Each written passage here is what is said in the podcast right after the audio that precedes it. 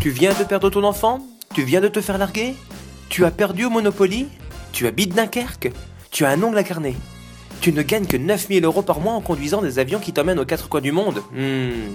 Une seule solution s'offre à toi, le suicide Alors, Qu'est-ce que le suicide? Le suicide est l'acte délibéré de mettre fin à sa propre vie. Le suicide est souvent commis par désespoir, cause qui peut être attribuée à un trouble mental, tel que la dépression, le trouble bipolaire, la schizophrénie, l'alcoolisme ou l'abus de substances.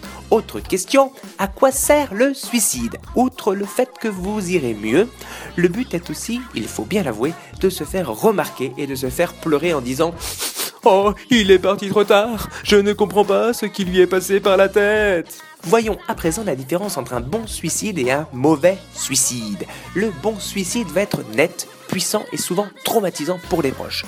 On parle de pendaison, de médicamentation excessive, de taillage de veine ou encore de balles dans la tête. hein.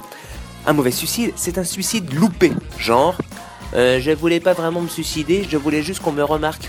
S'en suivra une vie entière à se faire surveiller par un psy.